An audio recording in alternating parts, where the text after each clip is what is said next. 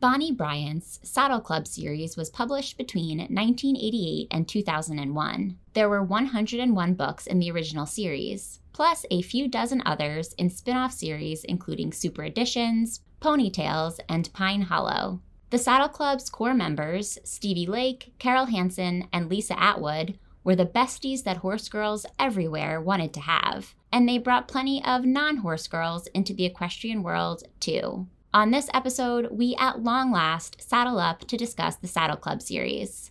More specifically, its first installment, which is called Horse Crazy. In it, new girl Lisa navigates a sticky situation with a spooked horse and a slammed door to make her way into a friendship with Stevie and Carole. Stevie manages to earn the money she needs to go on the all-important M T O, that's Mountain Trail Overnight, trip. Mean Girl Veronica does Mean Girl Veronica things, but the nice girls win the day, and in the book's final pages, they officially start the Saddle Club. Over the next hour, my guests and I chat about our horse girl pasts, comparisons to the Babysitters Club, why kids love horses, the way each member is characterized, Carole as the only Black character, patterns of wealth, the morality of loving horses, Stevie's questionable business practices, and the healthy models of friendship we see in the Saddle Club. We also brainstorm a bit for our new series, The Goat Girls. Would you read it? Today, I am thrilled to welcome a pair of my book podcasting peers to S S R. Laura and Hannah are co-hosts of Our Pod. Our, that's O W W R, stands for On Wednesdays We Read. They are best friends who met in college, but actually grew up fifteen minutes from each other and went to rival high schools. They both love reading books of all kinds now, but they grew up reading books about horses, so this Saddle Club discussion was perfect for them. Our Pod does a deep dive into a new series, one book at a time, but they also discuss books and T V shows they are watching each week. Find Laura and Hannah's blog and more information about the show at O W W R pod dot com and follow them on Instagram and Twitter at OWWWR pod. Don't forget to check out their podcast. This episode is brought to you by the writing community I launched earlier this month. We already have a few members, and I have been hearing great feedback about how the weekly prompts, writing lessons, and accountability buddy system have been helping them out of their writing slumps. I'm having the best time facilitating it. The more people we have in the community, the more everyone will get from the experience, so why not give it a try for a month or two and see if you like it? Check it out at w w w dot patreon dot com slash a h k writers. I would love to see you there. I would also love to see you over on social media. The podcast is at S S R Pod on Instagram and Twitter, and you can find it on Facebook by searching the S S R Podcast or the S S R Podcast Community. In April, the S S R Book Club is reading Sarah Shepherd's Pretty Little Liars, and it's not too late to join us for free. Learn more and sign up at w w w dot s s r podcast dot com slash s s r book club. I've learned a lot from my time building this S S R community, and one of the most amazing lessons has been the power of online friendships. I've made a lot of online friendships of my own, and it's been so much fun to watch them grow for others, especially within the S S R Patreon family. The S W R, that's Shit We Read, book club, and our Discord channel have been fantastic for cultivating real, meaningful relationships. If that sounds appealing and you want to support the podcast too, you can learn more about Patreon at w w w dot patreon dot com slash s s r podcast. Patrons get newsletters, bonus episodes, an invite to Discord, S S R merch, and membership to S W R. This month, we are reading The Charm Offensive, and you can still jump in. Thanks to everyone who is already supporting S S R on Patreon. You can also support S S R with a five-star rating or review on your favorite podcast player. Post about this episode to your Instagram story to spread the word about the show to your friends and loved ones. Don't forget to tag me at S S R Pod so I can see. One last thing before we get into the episode. If you're a fan of audiobooks, you need to make the switch to Libro dot f m. Libro dot f m is an audiobook marketplace and listening platform that offers an alternative to shopping with giant companies. Now, when you listen to the books on your T B R, you can actually support independent bookstores. The audiobooks you get will sound and cost the same as the ones you buy from the big guys. S S R listeners can get a discount on their first audiobook purchase from Libro dot f m. Go to Libro dot f m, that's L I B R O dot f m, and use code S S R Podcast when prompted on the site to get a two-month audiobook membership for the price of just one month. Saddle up, listeners. Let's go to the show. Welcome to the S S R Podcast. You may recognize S S R as an elementary school era abbreviation for silent sustained reading, but if you don't, that's okay. What it stands for here is Shit She Read. Each week, we'll crack the binding on an old school read written for kids or teens and talk about it from a kind of grown-up perspective. We'll obsess over heartthrobs, relive the frustrations of middle school, and say an occasional W T F to a beloved author. If we haven't met yet, I'm your host, Ali Hoff-Kosick, freelance writer, lifelong bookworm, and lover of anything covered in rainbow sprinkles. So find your favorite reading spot and a glass of wine. We're about to revisit some literary throwbacks right here on the S S R podcast.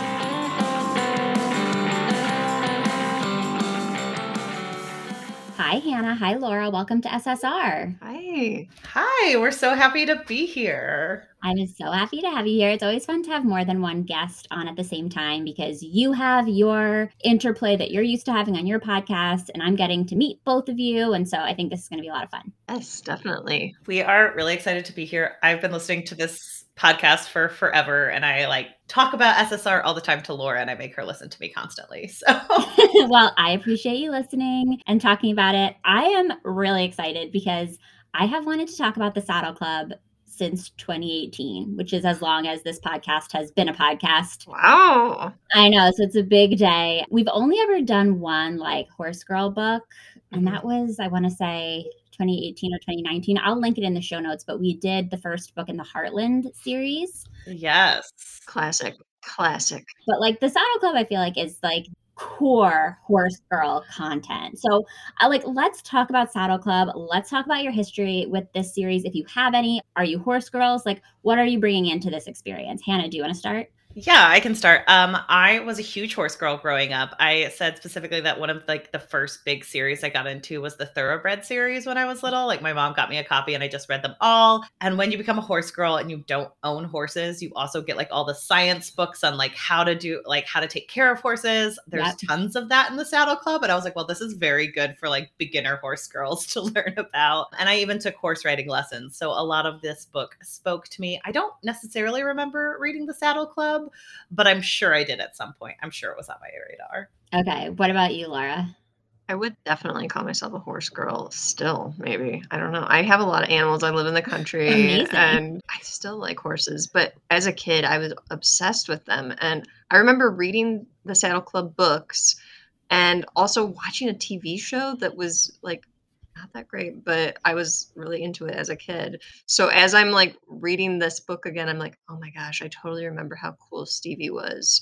And yeah, totally into it. And I read all sorts of other horse books too, Thoroughbred, Heartland, too many to count. So I'm so excited to talk about this. Yeah, I was pretty into all of the horse series because I, too, had a, a stint as a horse girl, which I think I talked about in the Heartland episode, but I'll recap for those who missed it. So I was really into horses for several years when I was a kid. I want to say like many years, like proportionate to my childhood. Like it felt like many years, but in reality, it was probably like two to three. And I took lessons. I was lucky enough. My grandfather lived in Saratoga Springs, New York, which is like a mm-hmm. big horse town. And so I grew up going there and visiting him. And he like really wanted me to be a horse girl because he didn't get a chance to ride horses when he was growing up. So he would like take me to the track and we would like tour the fancy stables there. And like, I'm not really into horse racing, but like, he just really wanted me to be like around animals. And I was obsessed with them. I mean, there's something so magical about horses. And I too, Hannah, to your point, like managed to get my hands on all of these like illustrated horse yeah. guides. I mean, look, these like glossy pages, and it showed like all the different types of horses. And I just became like an armchair horse expert when oh, yeah. I was seven, even though I had like never ridden a horse except for pony rides at birthday parties. And then I finally got to go take lessons, did that for a couple of years. And then I fell off a horse at horse camp and broke my ankle oh. and could never quite get back into it. Like it's hard once you've been thrown off a horse. I really tried. Like I tried to be the like get back on the horse girl, literally, and just like couldn't get there. And horseback riding is so expensive. Like if you're not making progress, like my mom was like, okay, I, I'm, we can't just have you like walk around the ring until you get your legs back on this horse. So uh, yeah, that was the end of my horseback riding career. But I did read Saddle Club. I feel like I probably gave up reading all of these books after the end of my horseback riding career because it was just like, you know, too raw. But um, read Saddle Club. I think I read Thoroughbred. definitely read Heartland, but I feel like Saddle Club was maybe my favorite. And I haven't read Thoroughbred in a while. Um, Heartland, of course, a couple of years ago. I feel like Saddle Club is the most like innocent of these series. Yes. Oh, definitely. Yeah. I mean, is that the appeal? Like, what do you think? I think that's definitely the appeal for Saddle Club. And it's just like, it's again, what you and I were talking about, where like before we even took horse riding lessons, it gives you that flavor of like, here's what it's like to be in a stable and here's what you do when you take care of a horse. And I think little girls and boys who are interested in learning how to raise horses, they're, this is like the perfect candy because you're seeing children like take care of horses and do all these things with them. And it lets you kind of live vicariously through them. Yeah. Laura, do you have anything to add? Yeah, definitely. I think it's just like kind of that idyllic like horse experience that they get, where they're going to the stable, they're going on overnight horse trips, the things that all young people who love horses want to do. So, and there's not as much of the drama that you find in some of the other series like Heartland or Thoroughbred, where things get a little chaotic, but it's more just a realistic and heartwarming experience that you get with the Saddle Club books. Heartwarming is a really good word. Also wholesome. It, yeah. Like it felt very wholesome, this reread, yes. um, because it's not just about the horses. It's about like the culture of being part of this community. Mm-hmm. They ride at this stable called Pine Hollow, and there are these traditions and these rituals, and they have these ways of like supporting each other. And so it's not just about riding a horse. It's about like having this group that you're accepted in, I think, outside of school, outside of your family. And I think when you're a kid, you're always looking for that. And some people find it on like a sports team or maybe in a dance class or in an art class or in a band. But I, I I just feel like when you're little, and I was little when I read these books, I was probably like yeah. seven or eight. And like, you crave that so much. You want to be accepted for what you love. You want to find common ground with people. And I feel like that's what you get from this book, in addition to all of the cool horse stuff. Oh, definitely. It definitely felt like a very wholesome horse version of Babysitters Club. Like when one hundred percent. I was, re- yeah, yeah. It's like, this is very much Babysitters Club with horses. So going off the friendship thing though, I feel like when you're that age, I don't think that many of my friends were super into horses at the time. So reading about this and like having that group that was all into horses, that like really appealed to me as a little kid. Yeah, that's a really good point. I, I think the other thing is that like horseback riding is a prohibitively expensive activity. Oh yeah. It's very expensive. It's also somewhat geographically limited. Like there aren't opportunities to ride horses in every community. And so there are a lot of kids that for a variety of reasons never get the chance to even ride a horse. Like even the fact that I got to ride ponies at birthday parties, I know is a huge privilege and like an indication of the access I had to things when I was growing up. So this is an opportunity for all kids, if they want to, to experience horses. And I feel like I've done a little bit of reading over the years about why kids are so drawn to horses. And I'd love your thoughts, knowing now that you're both former or current Laura horse girls. I mean, I think some of it is like, it's this sense of independence, like, because if you're yeah. riding a horse, you also have to take care of the horse. You are responsible for that horse. Like no stable is going to let you just show up and get on the horse and ride. You have to learn how to manage and care for this animal. And then you are inherently building a relationship with them. And then there are also just these like big, beautiful, strong animals. But for me, I feel like so much of it was that like having that relationship with a horse that I was riding made me feel kind of like an adult. I do agree that there's a lot of like the responsibility aspect, and you feel so adult when you're learning how to ride a horse. And it's like, it's a bigger pet on yeah. the like, simplest sense, where you're yeah. like, oh my God, I love dogs, but this is a dog I can ride, and it's so affectionate and it loves me so much, and I get to feed it carrots. And there is that aspect as well. And growing up, I just remember like, I don't know if this is the same with for you guys, but there's so much like Wild West, open plains, horses running across the expanse that when you're watching it, you're like, oh my gosh, to be that free riding on this like galloping horse across the desert. There's something so magical when you're yeah. a child imagining that. And I think for me, that was very much it, where I was, it, it does make you feel like an adult, like I could escape with this horse tomorrow and we can gallop and just be in the wild. And that's such a great image for little kids. We can start a new life. We can leave this place behind. Exactly. Exactly. I feel like for me, I always have like kind of been drawn to animals in general, but I've really like kind of leaned into like the nurturing and also like the challenge aspect of raising animals. And I think that was something that I always enjoyed with particularly the Heartland series, where she had the challenge of training animals all the time. And I was always just drawn to that as like a horse girl, where I read all these like different horse training things. So I think from like a challenge aspect as well, there's always like different types of things going on with the horses that they had to overcome this or that obstacle and get them to this point or that point, or there was a health issue or something like that. And I think I'm kind of a sciencey person, so I was like always like drawn to that, like what could we do to change this in this horse or whatever. So that always kind of just stuck out to me in books and movies too. And for a little bit of context on Laura, everyone, like Laura has a small farm where she raises goats and chickens and like cows and everything. I was an animal science major, so. Yeah. Wait, Laura. Okay, we've been talking for ten minutes and I'm just finding this out. You have goats? Yeah, yeah. Goats and cattle, chickens. I have a horse. Oh my God. So that's why I call myself a current horse girl. I want to come meet your goats for sure. I'm scared of chickens, I'm sorry to say, but I would love to hang out with your other animals. I really want my dog to meet goats. He's really afraid of horses, which is sad. Um, I mean, they're big. But yeah, he maybe someday will come hang out and or can meet your goats. Yeah, definitely. She would love that. Laura even like throughout maybe trying to figure out how to do like goat yoga with all of her little goats running around. So sign me up. They are such cute little creatures. I love them. Okay. I'm going to start a goat saddle club. The goat club. Yeah, the goat club. Yeah. Goat if club. We're not careful before this episode is over, we will have started a new series that we are somehow going to have to collectively write about girls who are interested in goat yoga. Yeah, definitely. Laura is great at naming goats. So like she's already there for the naming things. And this is a project that I, I don't need on my plate, but I really would like to put it on my plate. So if anybody is interested in working with us on this goat book series. Yeah, definitely. The goat please club. Please let us know. The goat club. Um, yeah, I feel, I feel like we should just put our heads together on this.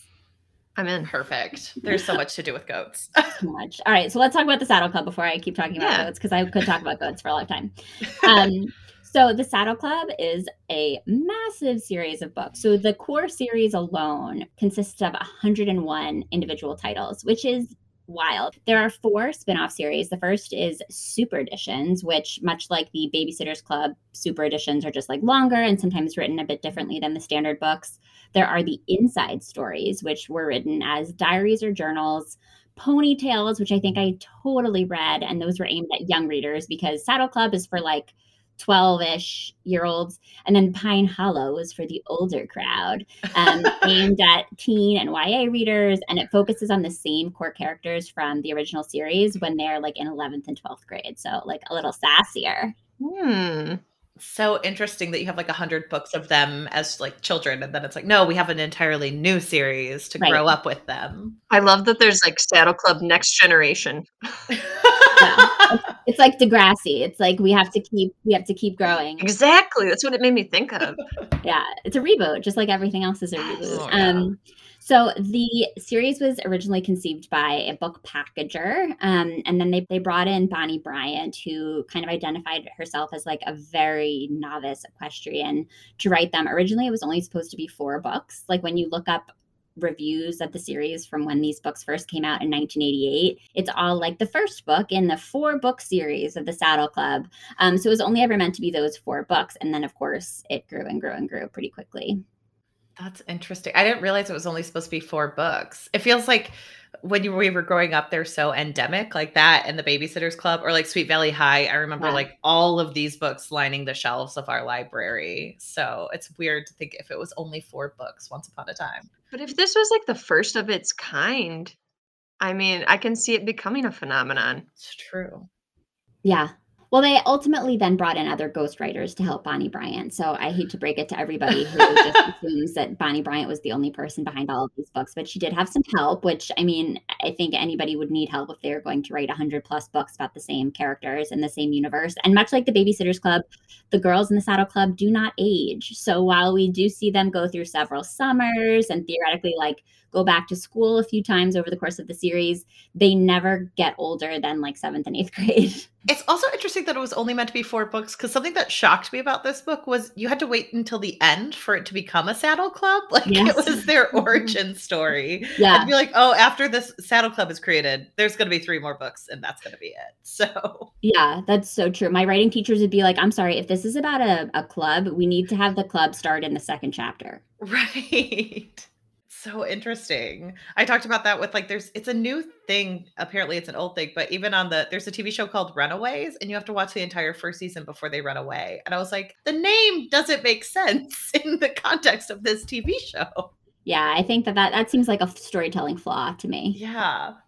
Okay, so the Saddle Club in this book, I don't know if there are other members added later on. I can't remember. Although I did, I feel like I read my way throughout the series, like based on whatever was available at the library. But in this book, there are three core members, Stevie Lake, Carole Hanson, and Lisa Atwood. So let's talk about, like, do we have a particular member of the Saddle Club that we feel more aligned with? Is there one that you relate to more? Laura, do you want to go first? Stevie. Yeah, you're Stevie. Okay, tell me more. Team Stevie forever. I don't know. I always just, I remember even like the first time reading these books being like, Stevie is awesome. I love Stevie. And I don't know if it's just because she's just kind of flits around and is a little more chaotic than the other characters and I just relate to that or what it is, but I just loved Stevie. I love that you love Stevie. I feel like I'm definitely a Carole, but I would have wanted to be Stevie when I was reading them growing up, but definitely Carole with like how she drops everything, but she's really put together and she just wants her friends to succeed. I'm like, yeah, I probably am a Carole. So this is great then, because as a kid, I was totally a Lisa. Oh, perfect. Oh my gosh. We're the Saddle Club. Here we are. Like the Goat Club and the Saddle Club. This is all coming together. So, so much better than I even could have imagined. I think as an adult, I've become more a Christie. Christie, oh. I'm getting them confused. This is what happens. So in my head, I'm, this is what happens when I do Babysitters Club episodes. So on Babysitters Club episodes, I'm like, I was a Marianne and I've become a Christie. So I'm getting...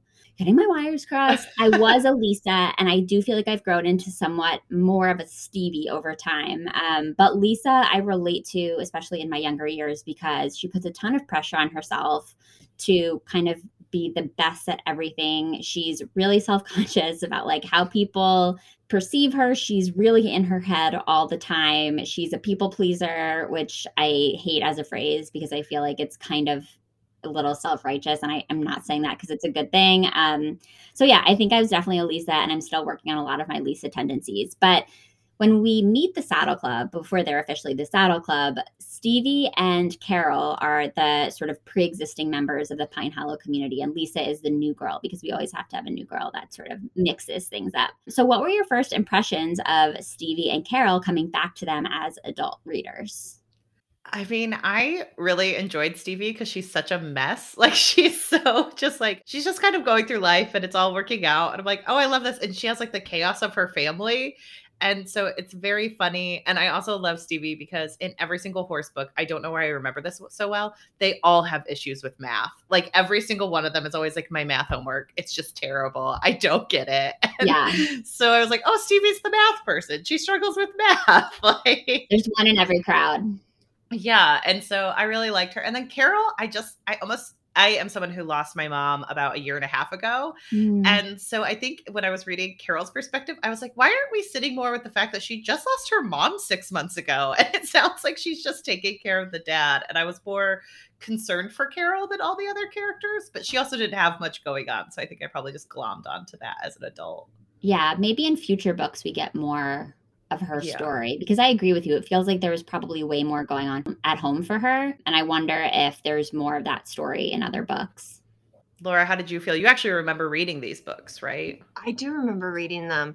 I feel like I've always just connected with Stevie, and I thought Stevie was the fun one and the cool one. And I just, I enjoyed reading about her again when I was going through this the second time, because I was like, okay, this is the character that I always thought was the best. And I agree with the Carole take too, where we maybe don't see as much of Carole, and we probably should have, because we get these little bombs dropped on us like, oh yeah, her mom just passed away and she's got a ton of things going on in her life, but she needs to worry about Stevie getting all these jobs. Like, what? Come on now.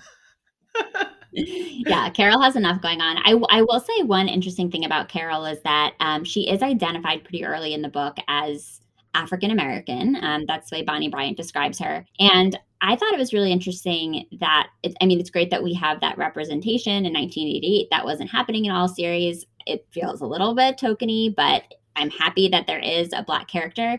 That being said, I don't know what copy you have, what edition you are reading from, but the Carole on the cover is an extremely, extremely light-skinned yes. yeah. child of color.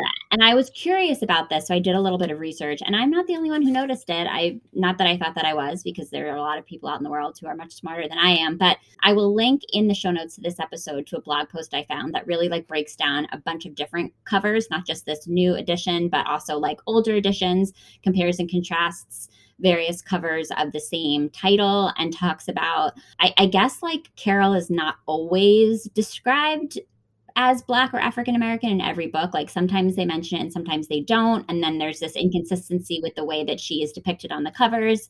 I mean, I, I think that on a lot of covers, especially older, like she is um, like in a shadow, which is super weird. And then, I mean, I feel like she's basically white passing or yeah, in, in yeah. on this cover. And so I did think that was kind of interesting. I did think that was interesting. I also flagged that like she really is the only character besides obviously her dad who's identified as mm-hmm. African-American in the book. And her dad is also like, he's part of the military, which I thought was a very specific choice back in the nineteen eighties to have like two Black people in a book and one of them is part of the military. It just felt a little weird to me. But mm-hmm. also reading it through a nineteen eighties lens, I recognize that it's progress back then just to have a Black girl, even if she is very light-skinned on the cover, unfortunately. Mm-hmm. Yeah. Well, and not only is he in the military, but they're also poorer than the other mm-hmm. characters. Like she's waiting yeah. for a bus all the time. And again, we have like the only child of color in this book dealing with the emotional labor of grieving a parent. And I think that that's something that we see more and more now, and something that we're talking about more and more now, like why is it always the people of color in books who are dealing with these heavy emotional traumas? Not to say that anybody is immune to them, but like, again, just interesting choices that I think are right. worth noticing and mentioning in twenty twenty-two. Well, and she's also the most mature of the three girls. Cause totally. Like because Stevie and Lisa get in this fight because Lisa or Stevie pulls a prank and mm-hmm. Lisa gets mad and pulls a prank back. And this is when Stevie made me laugh. And I'm like, wow, she is a twelve year old child, where she was like, I can't believe she pulled a prank on me. And Carole's like, well, you did the same thing. And she goes, yeah, but it was funny when I did it. It's a very specific twelve year old take. But Carole is the main person who's like being the friend to everyone. She's the most responsible, taking care of all the horses. She's the one who like Stevie tries to pay her for services that Carole did. And Carole's like, no, I just want you to go on the trip with me. And it's very much she's the emotional and mature one of the entire group. Yeah. Interesting patterns, I thought. But let's talk about Stevie's like major predicament, because like it's so such a drama to be twelve and to not be allowed to go on the Mountain Trail Overnight, aka the M T O, M T O. as the as the literal kids are saying, um, because you are not doing well in math. And I do think it's interesting because it is very clear to us that Stevie, unlike Carole, comes from a very wealthy family, mm-hmm. um, and so her parents definitely could afford to send her on this trip. And while we don't see her parents much, if at all, we know that they are not spoiling her. In contrast to Veronica, who's like the mean girl character, who her parents like give her everything they want, and they're also wealthy. But we see that Stevie, while she's rich, she's not like bad rich, you know, like she still is. Those are things that we saw a lot in the eighties and nineties. Like I think right. so often like the wealthy character in these middle school and high school stories was set up as the spoiled, rotten brat. And I do think that's like an interesting and unique nuance that Bonnie Bryant uh, added to this story. I did like hearing about like everyone's different wealth patterns, because it was very eighties, but it was also very unique where like each of the girls are a different kind of like you have Carole mm-hmm. who doesn't have as much money. You have Stevie who is rich, and you have Lisa's parents who are almost like trying to pretend they're like yeah, upper right. middle class when they're really just probably middle class. Um, I also did laugh that um, a weekend trip only cost fifty dollars. And I was like, oh, nineteen eighties money. Like, uh, that, is, that is not how much that would cost. The horse alone would eat fifty dollars. Right. So um, as someone who took horse riding lessons, I was like, oh my gosh, a weekend away for that much? That's like a steal. but I did think it was interesting that, like, yeah, Stevie is definitely not the pampered child, but she definitely is wealthy. So, like, in the interest of the book, she's a mess because she's choosing not to do her math homework. Right. Where she's like, oh, I'm going to do this because I don't want to get a good grade and I don't want to work hard on this. So I'm going to do this other thing. And it's not seen as frivolous as Veronica, who is the rich, rich girl. And she's the bad rich because she apparently is, like, astronomically wealthy, where she can afford a chauffeur and a cook and a gardener and a na- like, there was just so much going on where I was like, I just wanted to see what her parents did, because I have many questions. Yeah, Veronica has, like, fuck you, Blair Waldorf money. Right? Yes! Where she's like, oh, we went to the pool, and then we went to the movie room. And I'm like, where are they living? Yeah, there's a chef, I think. Yeah. So she is the bad rich. um, yeah, good rich and bad rich. Okay, so Stevie's big predicament now is that, like, we have to figure out how to go on M T O because we have all the clothes, everything's packed, we're ready to go. Lisa enters the picture, and I... I have to talk about the hilarity that was the drama made of the door slam. Oh, that- what a move. What a move. So Lisa is riding this horse named Patch, who is like the beginner horse. He's sweet, he's gentle, and he's really easy to ride. Unless, unless he's scared. Honestly, much like my dog Irving, who is also easily spooked. So while Lisa is riding Patch, everything seems to be going well. She's having a good first lesson. And then horrors. Horrors. Somebody slams a door and Patch freaks out. Because Patch is a horse and he has instincts and he's obviously going to run if he is afraid. Right. So Lisa is, like, devastated, not necessarily by the fact that Patch took off, because she is, of course, like, naturally an amazing horseback rider, of and course. This proves that she has innate talent, but because this door slam proves that someone at Pine Hollow is out to get her. And that is the most middle school thing I have ever heard. They instantly hate her. It makes sense. Yeah, like, and also it was one of those things where when I was reading it, I was like, oh, Stevie was probably, like, running in because she was late and accidentally slammed the door. And that's going to be, like, it was this huge miscommunication. But then it turns out that, like, no, Lisa is right. Someone was out to get her and wanted to, like, get in her face about how bad of a horse rider she was and slam the door. And you find out that it is Veronica, who's this big bad of the of the group. And it was so strange that, like, I just thought it was going to be a miscommunication, and it went the entire different direction.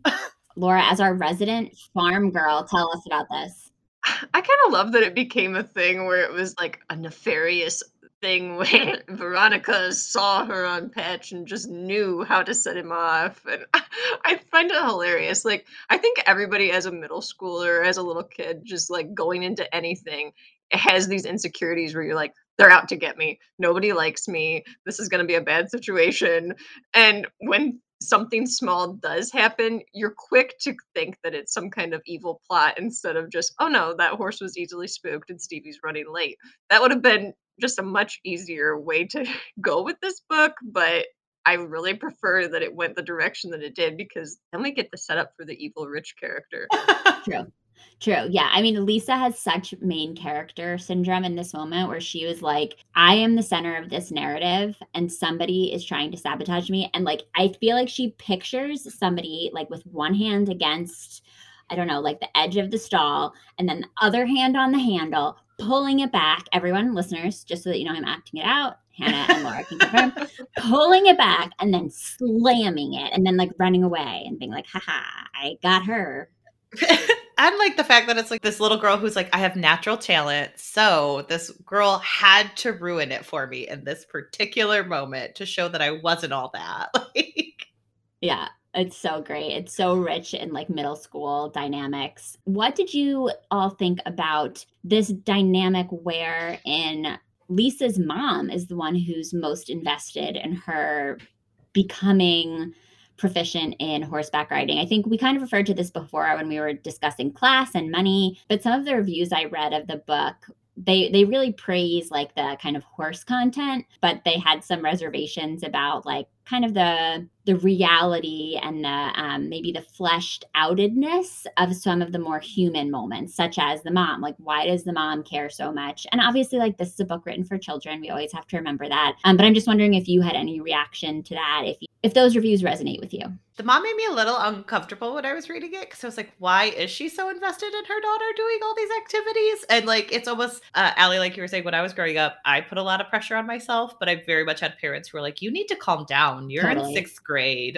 It's yeah. not that big of a deal. So the fact that the pressure was coming from her mom, I, I also think it goes back to what Laura said, that when you're a child and you're like twelve years old, you do think it's your parents putting all this pressure on you. So I could see where Bonnie Bryant, like writing from the perspective of children, would feed into that rather than question it. And it seems like a lot of people noticed that that was happening in these books. Yeah. I mean, I definitely think there is a thing where parents get very invested in different hobbies or talents that children have, especially, I mean, we can look at any pageant mom to have proof, but I feel like this isn't oddly specific thing, and there's no competitions involved, so it seems odd that her mom would be so worried about her being successful at Pine Hollow. So it, it comes off a little weird to me. I guess it could happen. It just seems different. Yeah, I wanted to know more about it. I, I think mm-hmm. that was all. Um, but Lisa is is so invested in making sure that she at least makes a good effort to make her mom happy that she decides to retaliate against Stevie um, and take a stand about this whole patch door slamming situation by tying Stevie's shoes in knots, like over and over and over and over again. Like there are so many knots in these shoelaces. And she is an expert knot maker, because there is. is a paragraph about why she was able to make such successful knots. So wait, how funny is it that there's a paragraph about why she is good at tying knots, but not a paragraph about why her mom really wants her to be good at horses? You pick and choose what's important. Because twelve-year-olds. Got it. Valid. That's very, very good point, Laura. So clearly, like, she's not going to be friends with Stevie. Like, that's not going to go well. So enter Veronica. Veronica D'Angelo, who is, like, I mean, with a name like that, you know she's going to be a mean girl. What did we think about Veronica? I'm pretty sure this name has been used in other stories as well. Veronica D'Angelo sounds like such a generic mean girl name. But I, I was picturing, like, the Princess Switch girl.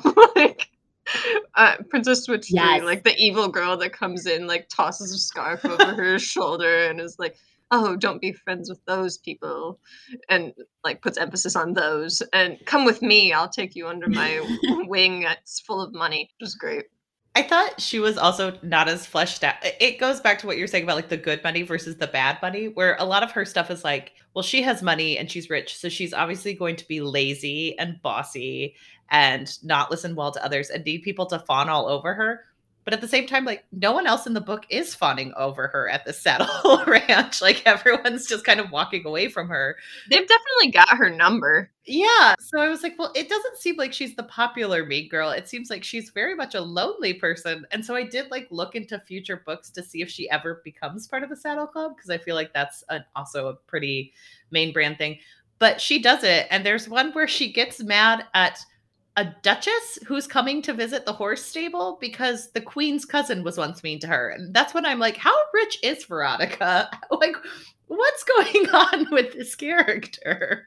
Why does she know the queen? Yeah, like, it's so random. So they live in Virginia. Like, Veronica confused me. I felt like there was definitely, like, bad money vibes, definitely selfish, bossy, telling other people what to do.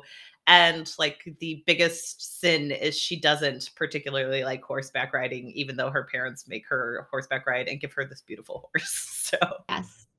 But I also thought it was interesting to see, like, Veronica and Carole interact. Yeah. Because at one point, Lisa overhears them and Veronica insults, or yeah, she overhears Carole and Veronica fighting. And Lisa is like, upset because Veronica said she's actually bad at horse riding, and Carole says to her, like, well, if you want her to worship over you, I'm not going to do anything about it.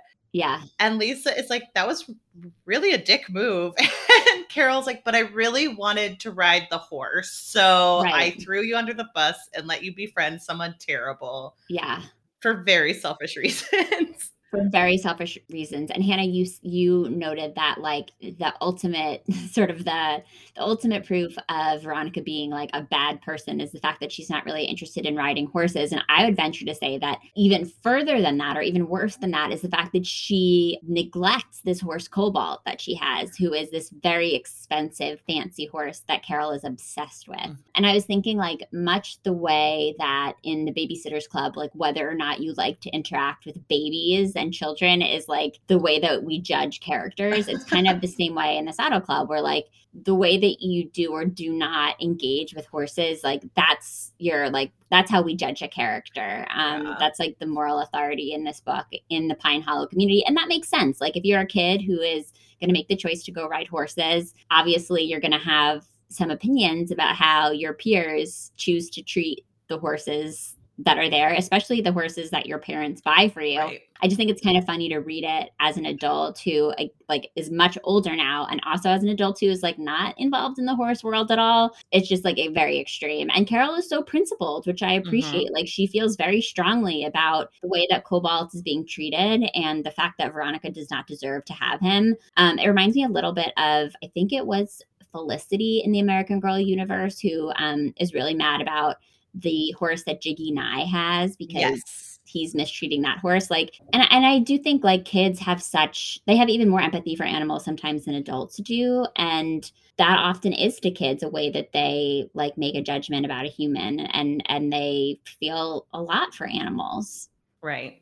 I did like in this book a lot how realistic it is about like taking horse riding lessons, because when I was taking horse riding lessons, a huge part was taking care of the horses and learning yeah. how to like take care of the tack and everything. And I did enjoy that. Although the character of Max, who runs the horse farm, he's like just an all-knowing being to yes. these little girls. Yeah, he really is. He knows it. He knows it all.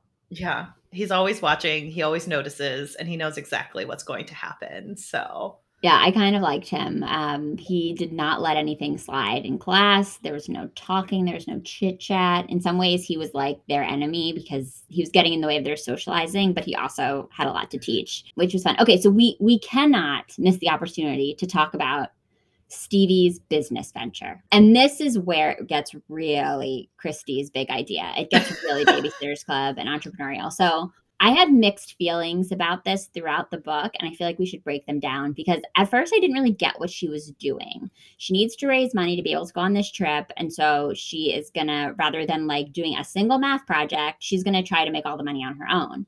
And at first it just seemed to me that she was like getting jobs, getting odd jobs from people in town, and like just giving them to her her brothers primarily, and then like getting the money back, because I felt like it wasn't initially very well explained that like, no, she was paying these kids and just taking right. a cut of what they yeah. earned. So at first I was like, this kind of is not a great look for Stevie. Like she's sort of like using all of these kids when she's the one who needs to make money. And obviously like it grew on me once I understood what she was doing, but I don't, I don't know quite where I land. It would have been cool to see her doing some of the tasks on her own. I mean, I love an entrepreneurial girl, like love somebody with some business know-how who understands commission at the age of twelve. But what, what did you think? Laura, Stevie's your favorite. So do you want to defend yeah. her? Laura, go ahead. I thought it was hilarious in terms of the book, but from a realistic standpoint, there's no way a twelve-year-old was coming up with this idea. And it just seems like it would have just been easier to do a couple of these jobs herself and get the full amount of money, rather than kind of like farming out her brothers to do some of these jobs and being like, okay, I'll take a dollar from that and I'll take two dollars from that. And it seemed like it got overly complicated for her, to the point where she didn't even realize that she was doing more work than if she would have just done the math project in the first place. It, it's very much just do your homework, and none of this would have happened. But I also knew, like every, again, I'm an adult reading a book meant for twelve-year-olds. So when I was reading it, I was like, oh, she's going to like start taking money from the boys, and she's going to need to keep track of it, and this is going to become her math problem, and like everything is solved. But then there were so many different steps. And you're right, Allie, at the beginning, I was like, well, it sounds like she's just giving away the jobs to her brothers. But then you find out she is taking a cut because Lisa has an exposition dump, and she tells you that's what she's doing. Lisa's coming in, coming in with the info. Yeah, and she's like, "Don't." Well, she's taking a commission, and so this is actually really smart.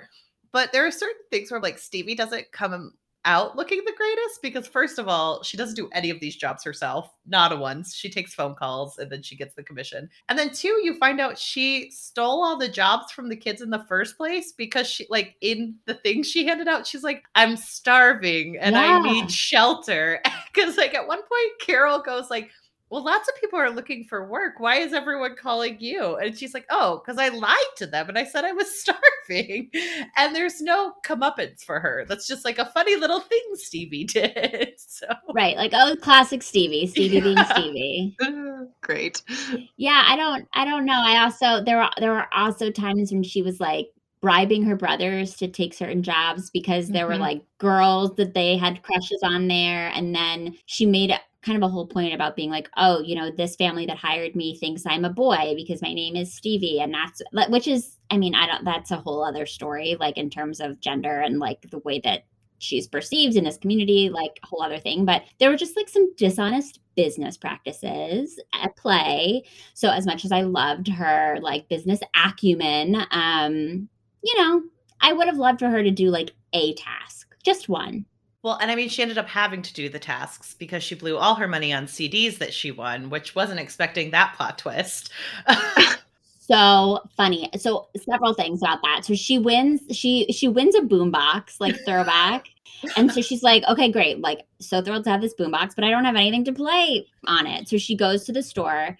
And she, it was funny because it felt like that was the moment when she realized how much cash she has. Like she opened yeah. her wallet to buy C Ds and she's like, wow, look at all this money. I can totally go on the trip. And then she, in that moment also like fails to like do the math to realize that like she can't spend all of it. And so she like lose, which felt very un-Stevie to me. Like yeah. I feel like Stevie, yes. Stevie is better than this. Like Stevie would know when she should stop. But she basically blew all of her money on C Ds. And then I just loved this whole like subplot where she becomes like addicted to listening to, quote, rock music. And like, she, I think there's a line where she's like, Stevie loved two things, like riding horses and listening to rock music. All through the C D player she won. I loved it. And then we also find out that like Stevie has some serious like emotional control issues, because when she gets angry, like she gets angry at Lisa for tying her shoes into knots. And like she screams at Lisa so hard that Lisa's like mortified in front of all these people. And Lisa's like, I know I deserve to be like gotten upset with, but not to this extent. And then when Stevie finds out that she spent all her money on C Ds and she got addicted to rock music, she throws like all her receipts everywhere and like makes another bigger problem, because she, I was just like, I think someone needs to like talk to Stevie about how to like deal with our emotions, but also twelve year olds, lots of yeah. twelve year olds have big emotions. Laura, I feel like we're coming down pretty hard on your girl, Stevie. I mean, there were really big stakes. Mountain Trail Overnight. Yeah, you need to like come in and defend her, because we're just, we're all of a sudden we're coming in hot. You guys are totally missing what all of this meant. You're right. You're right. I mean, the good thing is, is that Lisa seems to have taken like an econ course, because she's like, first of all, Carole, let me explain what's going on. Because Carole is like, I don't, I don't know what Stevie's doing. I've lost track. Lisa explains the whole like commission element to her. Yeah. yeah. And then um, Lisa is like, Stevie, look, you already have all of this information written down about the jobs you've been doing. Like, just put all this together for a math project. So I don't think I ever had like a math project. Yeah, it seemed very involved. I would have done great. Like, I could have done this. I struggled with certain types of math, but like if I had just been given like free range to do a an, a math project, I think I could have really done a great job. Well, also the ethics on the girls on the back end after Stevie has lied and had questionable business practices, right. where they're like, no, no, no, no, no, no. We need to find every single piece of paper and make sure that every little piece of this is done, or else you didn't finish the math project. When I'm like, because they're like, oh, she had good record keeping for the past week, but she didn't keep anything for the last six days. And it's like, okay, then just don't identify the stuff that happened in the last six days. You could just move on from that section. I love the logic. Just have to be ethical at the end of things. It's right. okay. That's so good. But the good news is she completes the math project. And so she gets to go. They make the money. She completes the math project. Laura, to your point, they get to go on the overnight, which was really like, that's the high stakes stuff that this whole book is about. And not only that, but they start the Saddle Club. And um, I did want to read like the moment where the Saddle Club actually comes together, because we are talking about the origin story. So Carole, of course, is like lolling about how like, oh, we're all so different. Like there's so, we're such a funny little group. And then she says, but we also have something in common, something very important to each of us. We all love horses. We love riding them. We love training them. We love taking care of them. Well, I'm not crazy about mucking out stalls, Stevie corrected Carole. I never said you were crazy, Carole teased her. I just said you were horse crazy. We all are, aren't we? You bet, Lisa agreed. Stevie nodded as well. Okay, so how about this? Today marks the beginning of the Saddle Club. All you have to do to belong is to be a friend to the other members, cute, uh, which may include things like helping on math projects or saddling difficult horses or promising to be a partner on an overnight trip. And you have to be horse crazy, right? So that's how it all comes together. I do think it's hilarious that like Lisa has been doing this for like a few days and they're like, you have to love training horses. Like, all the things that they mention, I'm like, the only one who likes any of these things is Carole that we know of. Carole. Right. Like, you guys like hanging out at the stables. Yeah. But it is very cute. Like, I love a club. I do kind of want to, like, read more of these books because it made me feel good. They were, because I read this all in one day because it is a, it's one hundred forty-four pages of easy reading. But it was just nice to read about, like, three little girls who all have different interests because you need the self-insert characters who are all, like, and I think that that's also something when you're younger and you're twelve, a lot of your friends are the people you're in class with. So yeah. You guys all might have like different things in common and just like there's one thing that brings you together and that's it. And I did like that they're like, oh, we all love each other and we're definitely going to have our issues because we're so different. But just remember, yeah. We're going to be good friends to each other. I thought that was really sweet. Yeah, I also think they modeled a lot of really healthy, like, friend patterns. I thought that they obviously were helpful to each other, both with horse-related tasks and then with the math project. Another one of my favorite moments was when Carole apologizes to Lisa for not telling her the truth about Veronica being the one to slam the door. And it's like a very honest, forthright apology where she's basically like, I didn't tell you because I didn't want Veronica to get mad at me and not let me ride Cobalt. Like, that was really wrong. And I hope you forgive me. And like, that's kind of a ten out of ten apology. Yeah. I also really loved the section where the like mom of Max swoops in oh, so and good. has a moment with Carole where Carol's like, I'm kind of upset with my friends because they keep doing things that aren't good. And like, it's going to end up badly for them. And the mom is like, hey, I get it. You get to be frustrated. And sometimes all you can do is tell them how you feel and then accept that you can't control your friends. And I was like, well, that's really healthy for a twelve-year-old to learn. Yeah. Like, yeah. That, yeah. I love that moment too. So on the whole, what did you think about this experience? How did coming back to the Saddle Club as an adult compare to your memories of it from when you were a kid? Laura, do you want to go first? I mean, I think it was definitely a thing where like reading it now, I'm like, this is a very cute book, would totally like ha- recommend it to little kids. But I think it was a book I probably would have enjoyed way, way, way, way more as a little kid for the reasons. But yeah, like it's easy now as a thirty year old to be like, oh yeah, I called that from a mile away. But yeah, I think it's a really cute book, heartwarming. I wish that there were some things about it that were a little more realistic, but you can't win them all. True. How about you, Hannah? Uh, I really enjoyed this book. I have nieces and nephews, and I was like, oh, this would be a cute little book for us to read together, like chapter by chapter, because they could get a lot of these themes. And like I said, I thought, like, you're right in the reviews that you read, Allie, that the horse stuff is really on par, where they, like, explain what tack is, where they explain how to put a saddle on a horse. And that's really helpful for little kids who maybe can't spend money to get private horse riding lessons, but want the escapism of, like, learning about horses. So it's, it was a great read for me. Yeah, very well said. So what other than the Saddle Club have you been reading and loving that you would recommend to our listeners? I will make sure to link all of these titles in our show notes. Laura, you want to go first? Sure. So I will recommend two books that I recently read. The Princess Trap by Talia Hibbert. It was excellent if you're into kind of like the prince who ends up with a non-royal type romance and there's a little bit of drama involved. You'll love it. And then another book that I read was Silver in the Wood by Emily Tesch, and that's a it's a duology, but it's a novella, and so it's kind of based on like The Legend of the Green Man, and you get a little bit of queer romance. So it's really good. Check both of those out. Cool. How about you, Hannah? Um, I just finished last night, like eleven thirty at night. I finished a book that's coming out in April. Oh, it'll be out a week before this comes out. But it's called Four Treasures of the Sky by Jenny Tinghui Zhang.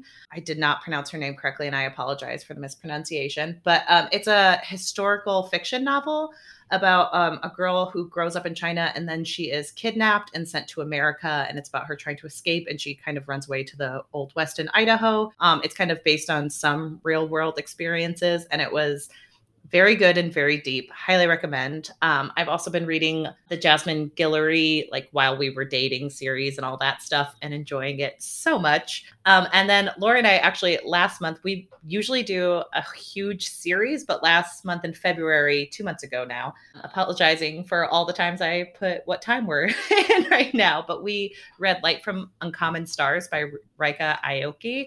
And that is an amazing science fiction, like fantasy book that we both adored. And we also read She Who Became the Sun by Shelley Parker Chan, which was also an amazing fantasy that we highly recommended. We loved talking about them on our podcast.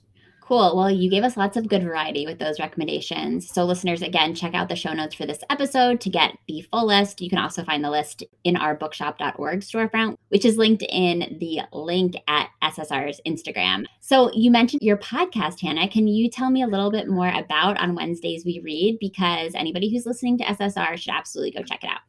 Yeah, Laura and I are two best friends. Uh, we've known each other since college, and we do a podcast called On Wednesdays We Read, or as we like to call it, Our Pod. Um, and we cover a different book series, one book at a time. It's a pretty easy podcast to listen to. We cover one book a month, so it's an easy list lift for everyone. Right now, we are reading Robert Jordan's Wheel of Time series. It's a fourteen book series. It's pretty intense, but we cover the plot, the characters, everything in between. And our next series we just pitched was we will be doing the Poppy Wars by R F Kuang. So a little bit for everyone. And if you guys don't want to listen to a deep dive onto Robert Jordan's Wheel of Time, at the beginning of the episode, we do about thirty to forty minutes of just chit chat. We talk about what T V shows we're watching, what books we're reading, and it's a lot of fun. So you guys should check us out if you like listening to S S R. So fun. Yes. I always love to recommend other book podcasts to the community, and I'll make sure to link to your social media and uh, have info out there for where to find your show. But it was so fun talking to you both. Such a great way to spend the afternoon. And yeah, I mean, horse girls forever, right? Horse forever. Girls forever. Check out the library in a couple of years for our GOAT book series. The GOAT Club. Yeah, it's going to be big. I have a good feeling about it. And stay tuned for Laura's GOAT yoga, which I can't wait to hear more about. Definitely. Go Girls Forever. Go Girls Forever. Thanks, Hannah. Thanks, Laura. Bye. Bye. Bye. S S R is part of the Frolic Podcast Network. Find more podcasts you'll love at frolic.media slash podcasts. Thanks so much for listening to the S S R Podcast. Check out our website at w w w dot s s r podcast dot com for show notes and other information. And be sure to connect with us on social media for updates on upcoming episodes, behind-the-scenes inside scoop, and some good old-fashioned book talk. Find us at S S R Pod on Instagram and Twitter, and search S S R Podcast on Facebook to join the group. To reach out directly, you can send me an email at hello s s r pod at gmail dot com. If you're loving the show, it would mean so much if you could subscribe, leave a five-star review, and share your thoughts with a comment. And don't forget to tell your friends, too. In the meantime, happy reading. I'll see you next time on the S S R Podcast.